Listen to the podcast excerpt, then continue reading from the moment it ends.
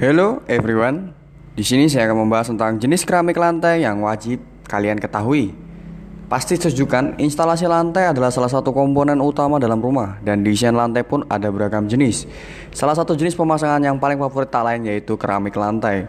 Berkat kemajuan teknologi di dunia keramik, kini siapa pun dimanjakan dengan variasi pilihan jenis yang beragam. Jangan sampai berbagai jenis keramik lantai membuat Anda bingung. Mari kita kenali terlebih dahulu. Yang pertama ada keramik biasa atau standar. Sesuai namanya, keramik lantai biasa adalah standar keramik yang sudah biasa kita temukan di toko-toko keramik atau toko bangunan yang kecil. Bahan keramik lantai biasa umumnya terbuat dari tanah liat yang sudah melewati proses-proses khusus, sehingga hasil akhirnya hadir secara bervariasi.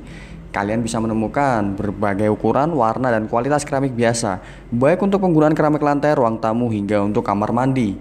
Yaitu dulu dari saya, mungkin sedikit pembahasan lebih lanjut di episode selanjutnya. Jadi stay tune terus, terima kasih kawan-kawan.